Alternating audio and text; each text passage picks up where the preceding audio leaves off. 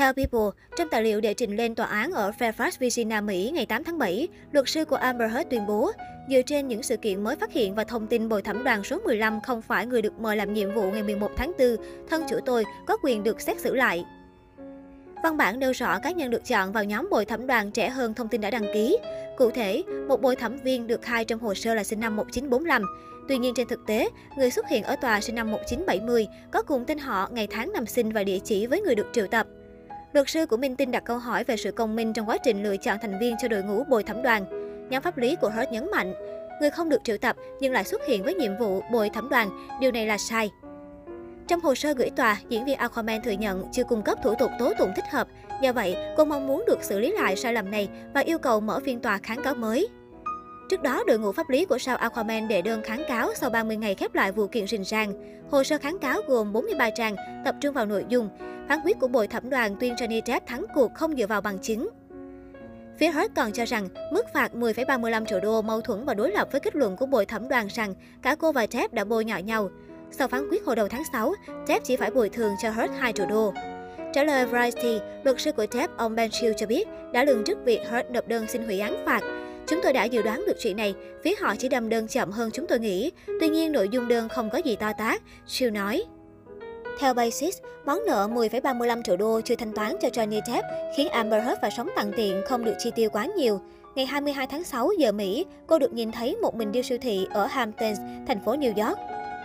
Paparazzi chụp ảnh Heard đứng nói chuyện với nhân viên quầy cá hồi. Một khách hàng đi mua sắm hôm đó cho biết, cô ấy rất khiêm tốn và bình thường. Heard không trang điểm, mọi người không nói chuyện với Heard vì sợ phiền cô ấy. Giỏ hàng của hết có nước ngọt, bánh quy, ớt đỏ, súp lơ, các loại rau và thực phẩm ăn kiêng. Đây là lần hiếm hoi cô đi mua sắm một mình mà không có trợ lý theo cùng. Và ngày trước đó, cánh săn ảnh tiết lộ sao Aquaman dùng bữa tối ở nhà hàng mang phong cách Hy Lạp cùng em gái Whitney Hurt và hai con của Whitney.